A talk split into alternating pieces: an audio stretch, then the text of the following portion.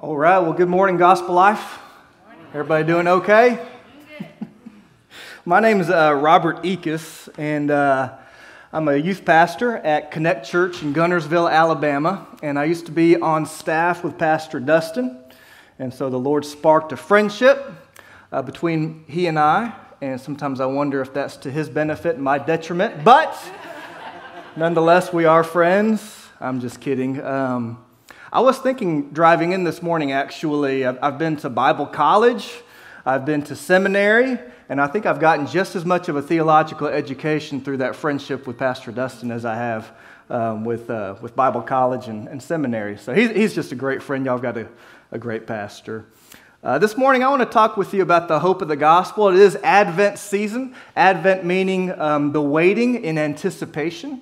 And so if you could imagine, you know, there's a 400-year gap between the Old Testament and the New Testament, and that was known as the intertestamental period. See, seminary, told you. And, you know, 400 years and you're awaiting this promise. Sometimes you begin to doubt and wonder, is the coming prince going to come and rescue us? And eventually he does come by way of Jesus in a manger. And so this is a brand new series that we're starting up here at Gospel Life Church. And today we are going to focus on the word hope, the hope of Christmas, the hope of the gospel. When I was 19 years old, speaking of education, I was in college and I was undeclared as a major and I didn't know what I wanted to do with my life. And so I was just kind of taking some basic courses, some basic classes to get those out of the way. And somewhere in the middle of the second semester of college, I was so put out with it and so frustrated because I had no direction that I dropped out. I said, forget it. I'm just going to get a job, make some money, and when I figure out what I want to do with my life, I might go back to school.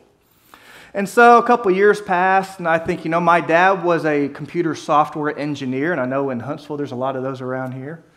And I thought, I'll just do that. He seemed to make a pretty good living.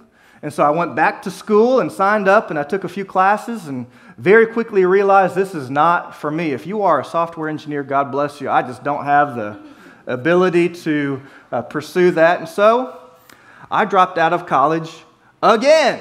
So I've dropped out of college twice.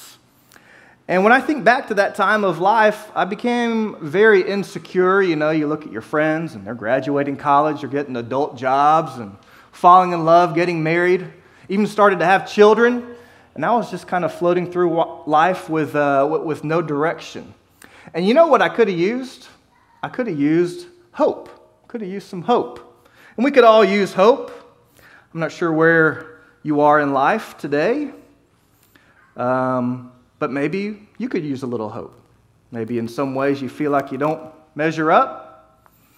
If you get on Instagram for 5 minutes, sometimes we can feel like we don't measure up. I heard somebody say one time, we often compare our behind the scenes with other people's highlight reels. And I thought, that makes a lot of sense. It makes a lot of sense that we do that. Other people's highlights, we compare it with our behind the scenes.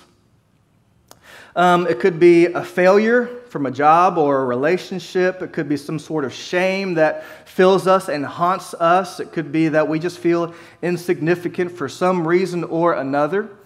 And so this morning we're going to be in 2 Samuel chapter 9, 2 Samuel chapter 9, and we're going to go through that entire chapter. And if anybody understands what it's like to feel like they don't measure up, to feel ashamed, to feel insignificant with nothing to offer, it would be this guy named Mephibosheth, which is what a great Old Testament name, Mephibosheth. And so I want to open up by just reading 2 Samuel chapter 9 to you this morning. So let's read this chapter. It's not a long chapter. It says, David asked, is there anyone remaining in the family of Saul that I can show kindness to for Jonathan's sake? And there was a servant of Saul's family named Ziba. And they summoned him to David, and the king said to him, are you Ziba? I am your servant, he replied. So the king asked, is there anyone left in Saul's family that I can show the kindness of God to? Ziba said to the king, there is still Jonathan's son who was injured in both feet. And the king asked him, where is he? And Ziba answered the king, "Oh, you'll find him in Lo-debar, at the house of Makir, son of Amiel." So King David had brought him from the house of Makir, son of Amiel, in Lo-debar. Mephibosheth, son of Jonathan, son of Saul, came to David, fell face down, and paid homage. And David said, "Mephibosheth, I am your servant," he replied. "Don't be afraid," David said to him. "Since I intend to show you kindness for the sake of your father Jonathan, I will restore to you all your grandfather Saul's fields, and you will always eat meals at my table." Mephibosheth paid homage and said, "What is your servant that you should take an interest in a dead dog like me?" Then the king summoned Saul's attendant Ziba and said to him, "I have given to your master's grandson all that belonged to Saul and his family. You, your sons, and your servants are to work the ground for him, and you are to bring in the crops so your master's grandson will have food to eat. But Mephibosheth, your master's grandson, is always to eat at my table." Now Ziba had 15 sons and 20 servants, and Ziba said to the king, "Your servant will do all my lord the king commands." So Mephibosheth ate at David's table just like one of the king's own sons. Mephibosheth had a young son whose name was Micah, and all those living in Ziba's house were Mephibosheth's servants. However, Mephibosheth lived in Jerusalem because he always ate at the king's table. His feet had been injured. And so if anybody is in need of hope and received hope, it would be this guy named Mephibosheth.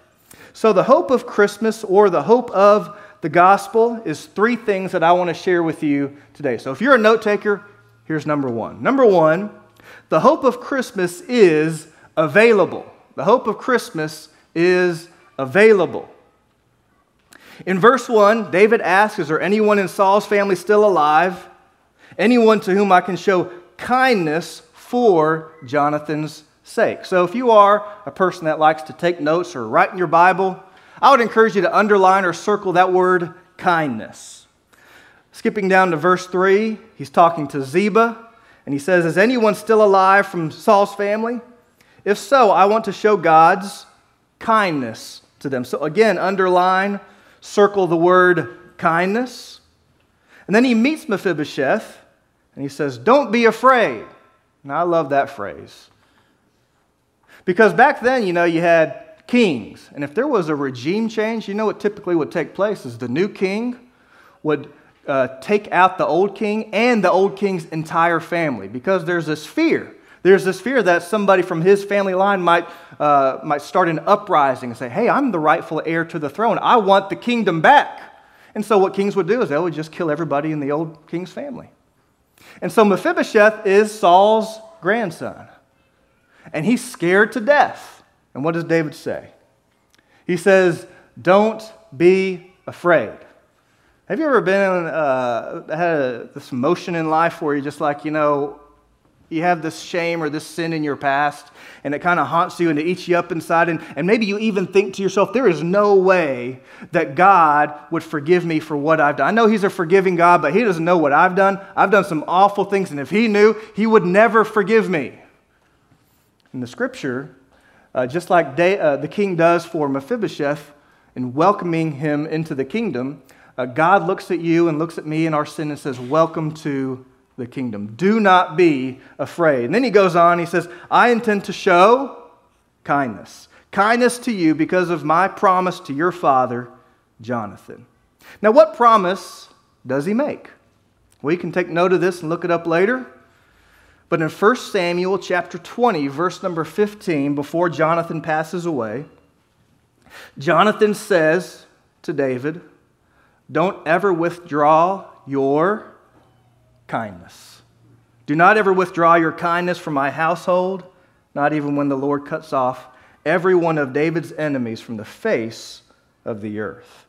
Now in the Old Testament, the word kindness, and your translation may say loving kindness, that's the word hesed. In the Hebrew, it's hesed, and that means covenant commitment. It means covenant faithfulness. This is the kindness that King David has for Mephibosheth. And this is the loving kindness that God has for you and for me. In Genesis chapter 15, God has this conversation with Abram. And he makes a covenant with Abram. The word covenant is like an agreement or a contract or a promise times 1,000. You know, it's like a whole nother level of promise. And so he's got this conversation with Abram, and he says, I'm going to bless you. Like, your family tree is going to be incredible. Look at the stars. Look at the little sand pebbles. Like, that's going to be your family tree. I'm going to bless you in that way. And so I'm making a covenant with you. I'm making a promise to you that I'm going to do this for you. And in response, Abram is supposed to say, well, I'm going to live up to this covenant as well. I'm going to honor you with my life. And so this is really weird, but one of the things they do, instead of just drawing up a contract and signing it, is they would take a bunch of animals and they would slaughter them, and they would make a line of slaughtered animals over here and a line of slaughtered animals over here, and of course there's blood everywhere. It's kind of a gruesome scene. And then what you're supposed to do is both parties are supposed to walk between those two lines of slaughtered animals. And when you do that, that's like you're signing the contract. And what you're saying when you do that is you're saying, if I don't live up to my end of this covenant, may what happened to these animals happen to me. May my blood be shed if I don't live up to the covenant. Now, if you look at Genesis 15 and read it, what you'll notice is that God, in the image of a flaming torch, walks or goes between the lines of destroyed animals. And another thing you might notice is that Abram never walks through. He never walks through. And it seems that God is saying, if I don't live up to my end of the covenant, may what happened to these animals happen to me. And it's like God goes on and says, if you don't live up to your end of the covenant, may what happened to these animals happen to me. May blood be shed to me. And we all know that the gospel is telling us that Jesus' blood was shed for you and me. Even though we don't live up to his standard, we don't live up to his covenant, he takes full responsibility. Well, there's a covenant that's made between David and Jonathan to show kindness to Jonathan's family. You know, I was listening to a podcast not long ago, and this guy, his dad was mentally ill, really struggling. And so he said, I was going to bring my dad to my pastor. Let my pastor counsel him a little bit. So he brings his dad to the pastor, and he becomes emotionally unwell and expresses himself in very boisterous ways and kind of almost causes a scene. And you could tell he's just filled with just so much turmoil and stress and anxiety. And he said, the pastor said, you need to have more faith, you need to believe this, you need to study this scripture, and you need to do these 3 things or these 7 things or whatever, and kind of lectured him. And he said his dad got back in the car after that, and they went back home. And his dad was even angrier than he was before. And on the podcast, this guy said, you know, my dad didn't need a lecture. My dad needed a hug. He just needed a hug. God is a kind God. And his kindness is available to you and I. His kindness was available to Mephibosheth.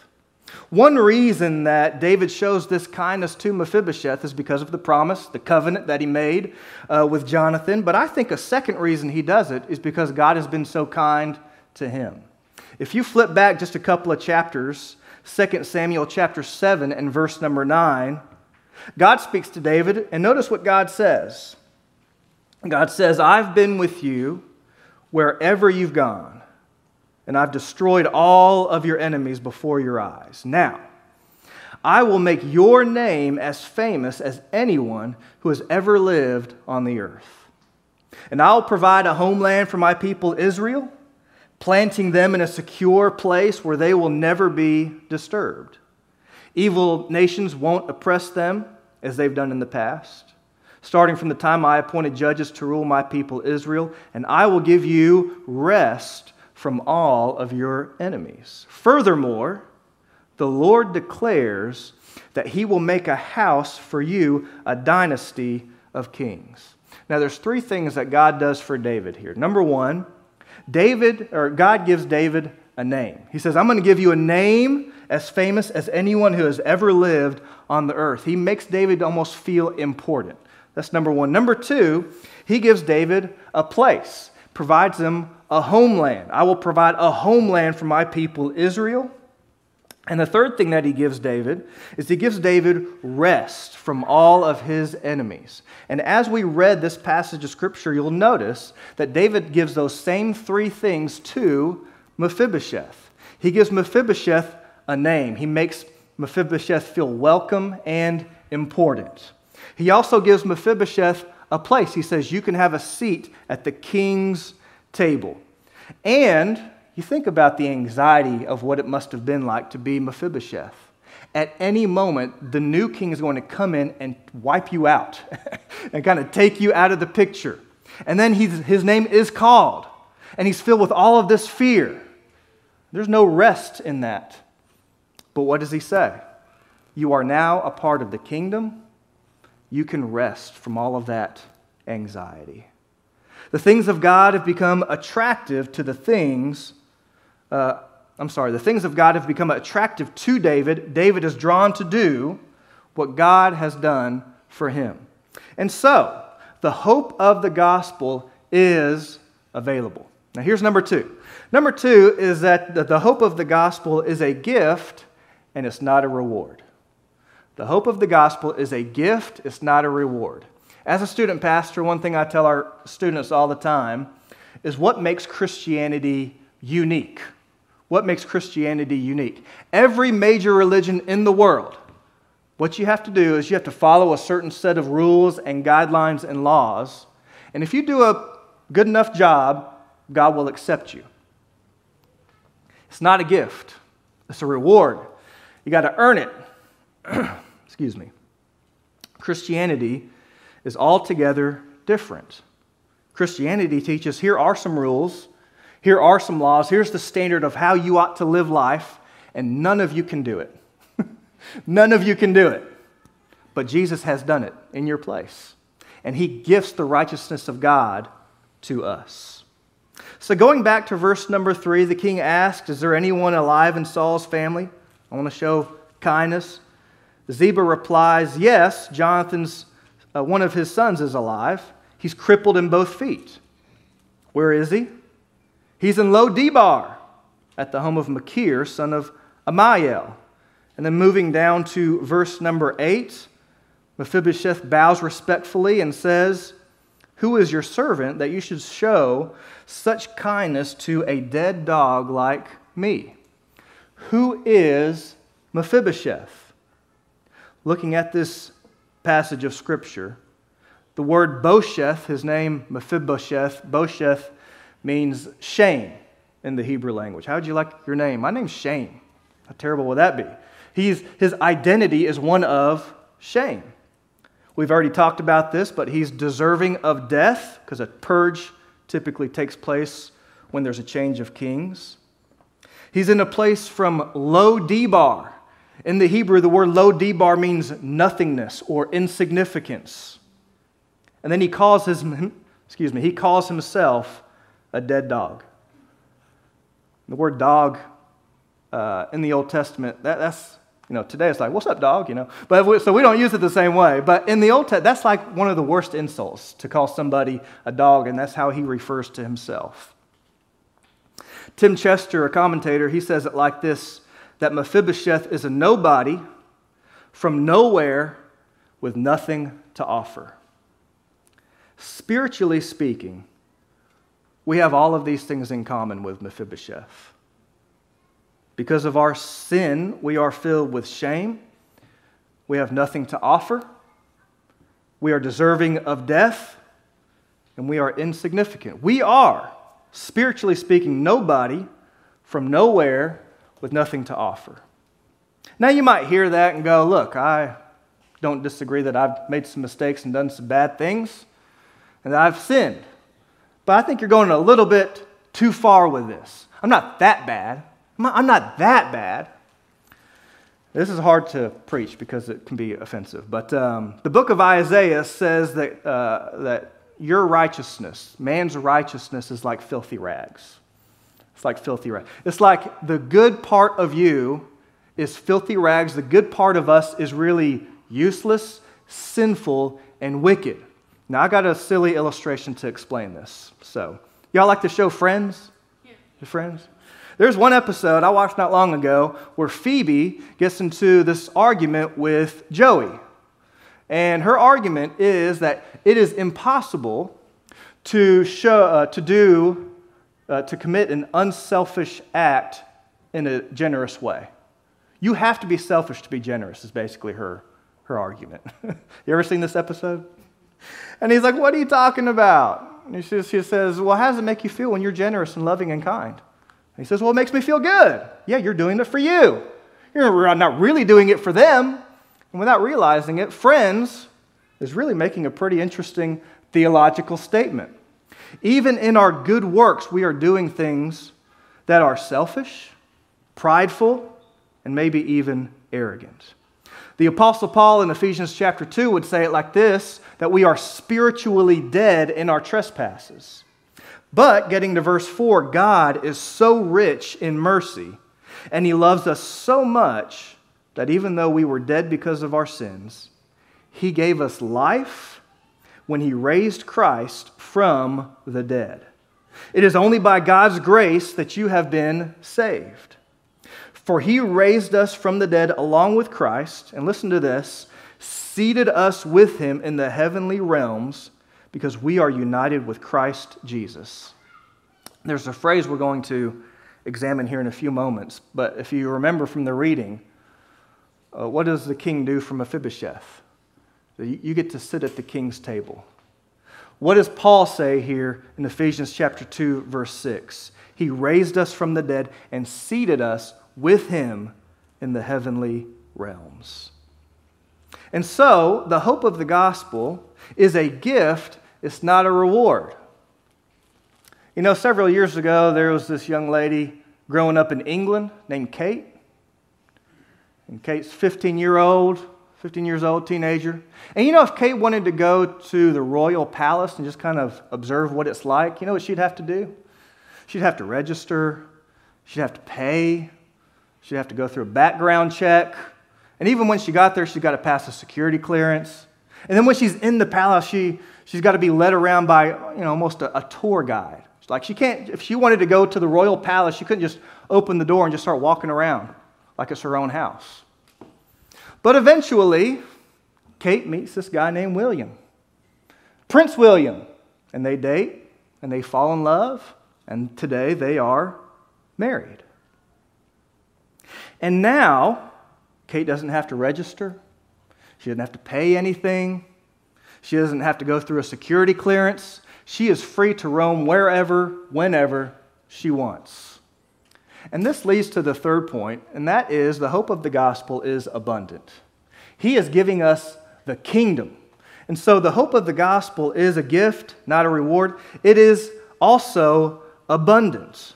Galatians chapter 3, verse 26 says, "You are all children of God through faith in Christ Jesus." And so let's look at where he talks about this idea of the king's table. In verse number 7, David says to Mephibosheth, "You will eat here with me at the king's table." Towards the end of verse number 10, "Mephibosheth, your master's grandson, will eat here at my table." Towards the end of verse number 11, "From that time on, Mephibosheth ate regularly at David's table," like one of the king's own sons. And then verse number 13, "Mephibosheth lived in Jerusalem and ate regularly at" where? "The king's table." And you'll notice Mephibosheth is not merely tolerated. He's provided for, and he's invited into a relationship with the king. Tim Chester, who I studied a lot for this sermon, also says this: God's king was eating with God's enemies as a sign of God's grace. You know, I thought I might go back to that idea of Jonathan. He does this because he made a promise with Jonathan. Jonathan was just like such a good friend to David, like the best kind of friend. And it's because of Jonathan that Mephibosheth is now treated in this way. And it made me think of this big theological term, imputation. You ever heard that word, imputation? Big theological word. And what it means is that the way one person is living is credited and given to somebody else. And so in order to explain what Paul is talking about in the book of Romans, theologians have said that the righteousness, goodness, and holiness of Jesus is imputed into the person of faith. That is to say that when God sees you, if you're a Christian, and you've placed your faith in Him, when God sees you, He sees you as if you lived the perfect life that Jesus lived. And I thought here, why is Mephibosheth being treated this way? It's like he's getting credit for the way that Jonathan lived his life. It is imputation in the Old Testament. Romans chapter 5, verse 10, since our friendship with God was restored by the death of His Son, while we were still His enemies, we will certainly be saved through the life of His Son. And here in just a few moments, what I love is that we're going to celebrate the Lord's Supper. And if you think about it, what is the Lord's Supper? It is God inviting us to eat at the King's table. And we do this for three reasons. One, it's a sign of God's grace to us. Two, it is a pledge of God's love. And three, it is a great reminder and a gift to us that we're reminded that all of our sins have been completely forgiven. I'll close with this. I heard a pastor tell a story one time. He said he started at a new church up in Nashville area.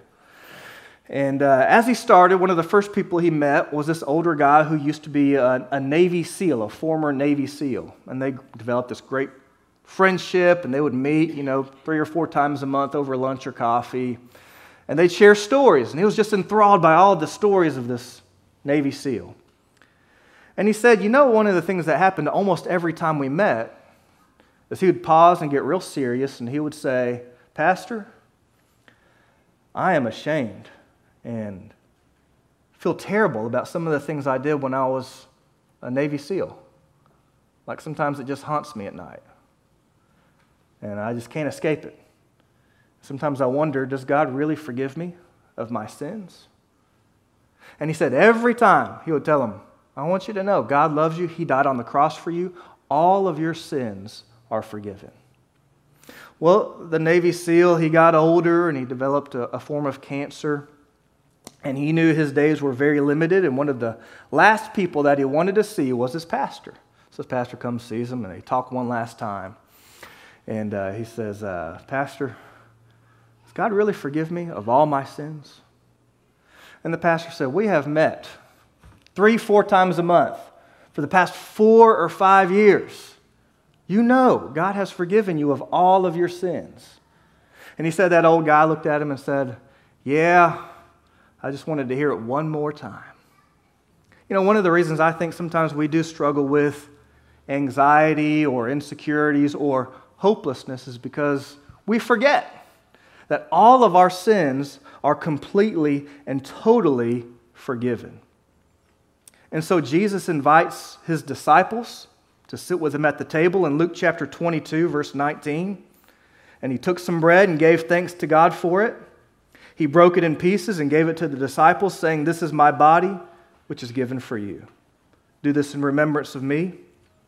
After supper, He took another cup of wine and said, "This cup is a new covenant between God and His people, an agreement confirmed with my blood, which is poured out as a sacrifice for you." So just as He invites the disciples to eat at His table, He invites you and I to sit at His table and partake.